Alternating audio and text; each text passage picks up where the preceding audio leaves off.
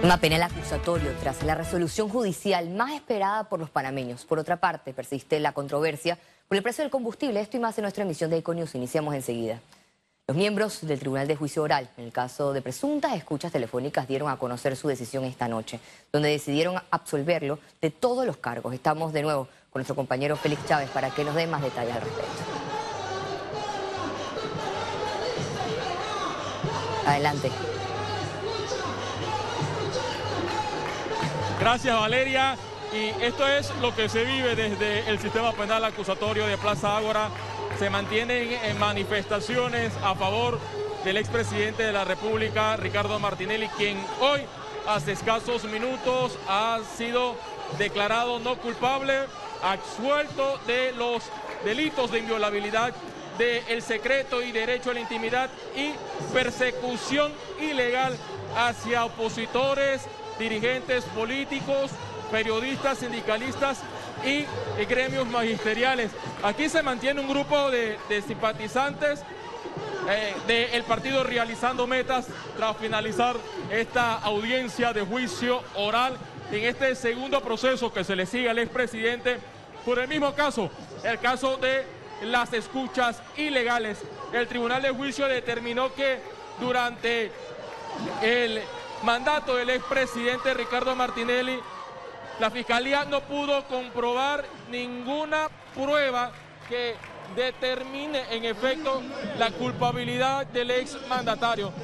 Fue parte de ese resumen breve que leyó eh, el Tribunal de Juicio Oral y que mencionó que en efecto hubo errores cometidos por parte de la Fiscalía en, el proceso, en la presentación de las pruebas, en la validación de las pruebas y en los alegatos.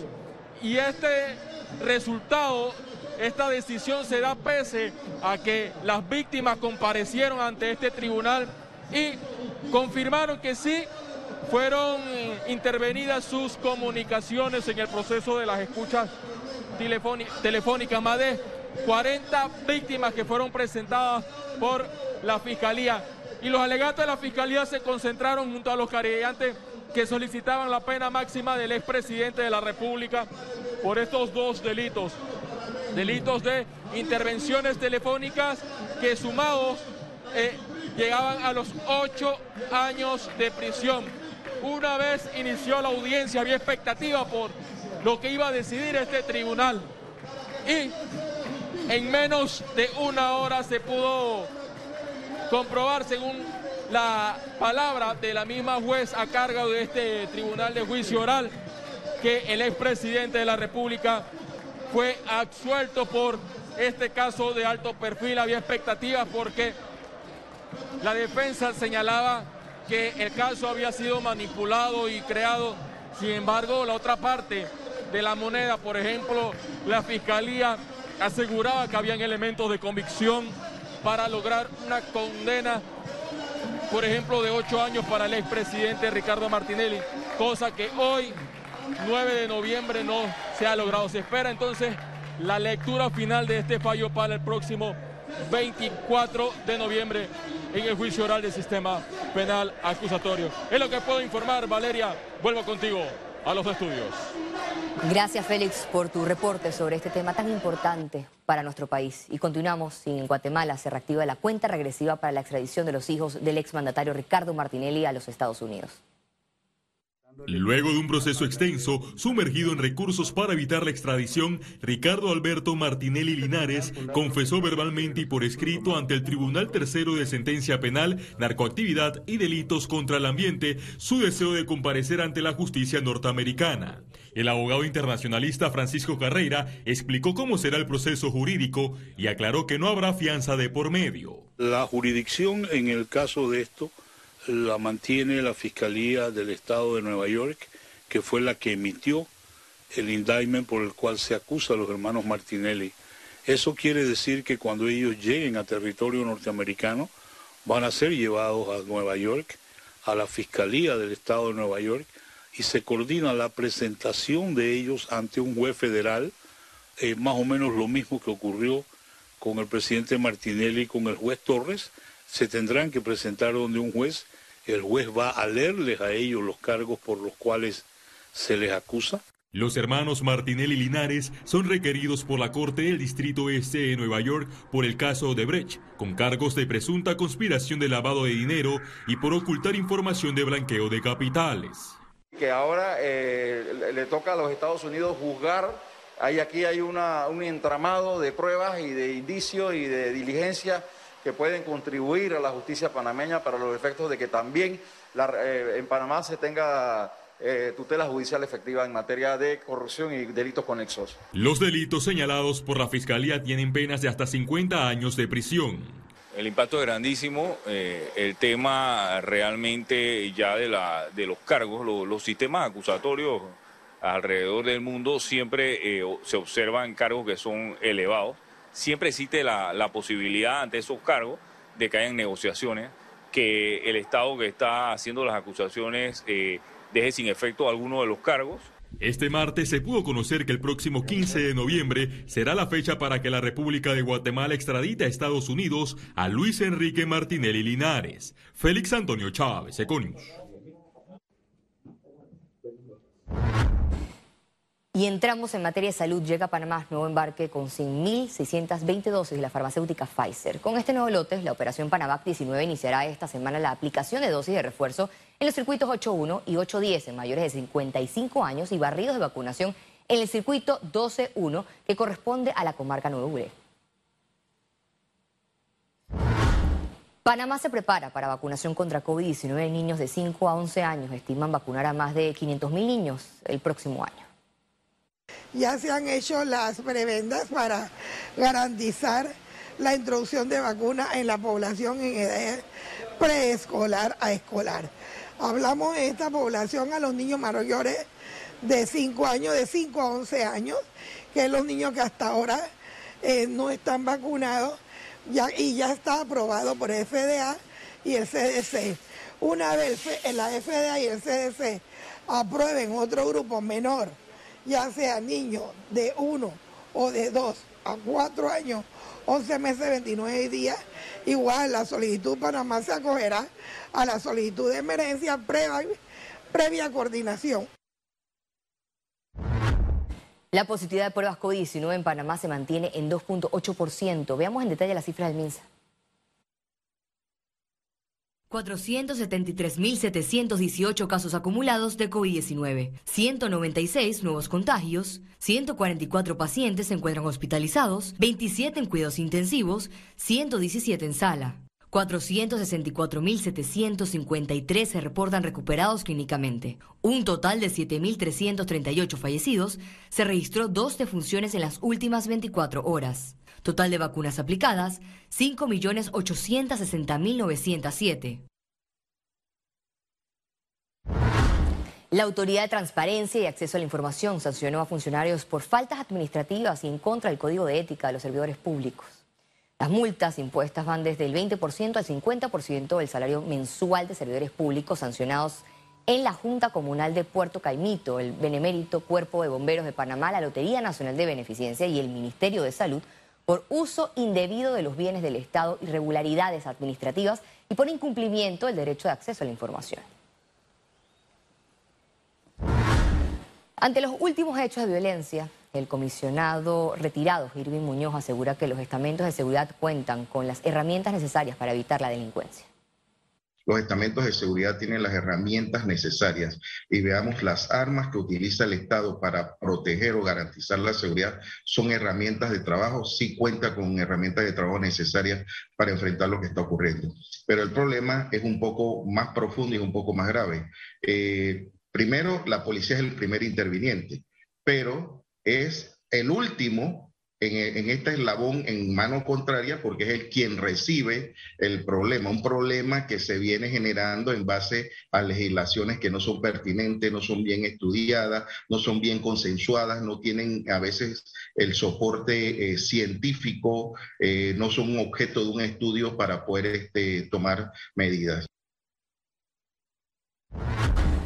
Gremios de transportistas se reunieron esta tarde con el presidente Laurentino Cortizo. Se aprobó una mesa permanente para analizar los temas relativos al precio del combustible y la revisión de algunos aspectos de la ley de transporte en beneficio de los usuarios. Se incluye la presentación de una ley que regule en materia impositiva la operación y la utilización del comercio digital, al igual que la revisión de un decreto sobre exoneraciones en materia de aranceles de insumos y repuestos utilizados por los transportistas. Economía. La Secretaría de Energía se refirió a las variaciones a la que registran los precios de los combustibles en Panamá. A continuación los detalles.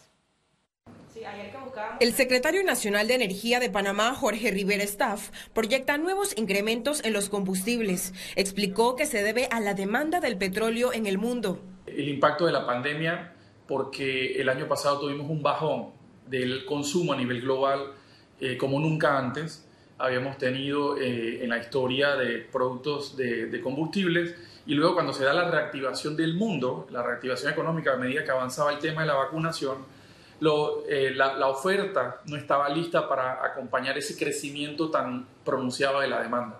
Entonces hemos tenido ese factor realmente. ¿no? Está, hay mucha demanda, pero se está quedando atrás la oferta. Por lo tanto, como hay mucha demanda y poca oferta, entonces se da este eh, desequilibrio.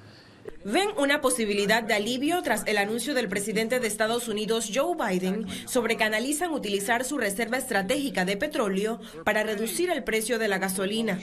Al darse una baja en los precios de Estados Unidos, se refleja inmediatamente en el caso nuestro, así como también se refleja el aumento en, ese, en esos lugares el costo se refleja automáticamente en Panamá. Sobre el subsidio de 3 millones de dólares aprobado para transportistas, señaló que evalúan los mecanismos de aplicación y reconoció que estas alzas en el combustible impactarán en el precio de los productos. Las otras eh, eh, actividades económicas tendremos que ajustarnos a ese eh, impacto en los niveles de inflación con relación a los costos que van aumentando de, la gasolina en toda la economía. Pero creemos que hay oportunidades, estamos pues, también trabajando, como decíamos, estas medidas y dar información también de opciones de eficiencia de cada uno de nosotros para buscar esto, estas alternativas. Ciara Morris, Econews. La Asociación de Restaurantes, Bares y Discotecas de Panamá exige una hoja de ruta de reactivación al Ministerio de Economía. El país necesita, como punto uno, tomar la creación de empleos eh, y no darle vuelta a este tema. Eh, nosotros como Arbit creemos que ese proyecto es necesario, es necesario para, para que realmente podamos hablar de una realidad de reactivación económica a corto y mediano plazo. No se le puede dar mucho más larga a este tema.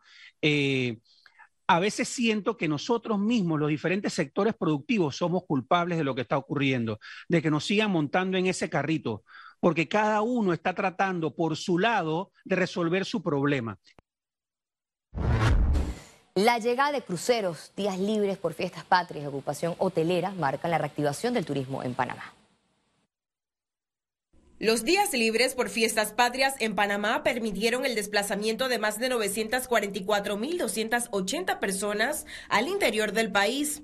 Líderes del sector turismo aseguraron que este movimiento impactó positivamente a hoteles y destinos. Nosotros eh, calculamos que hubo una derrama de alrededor de 30 millones de dólares por día.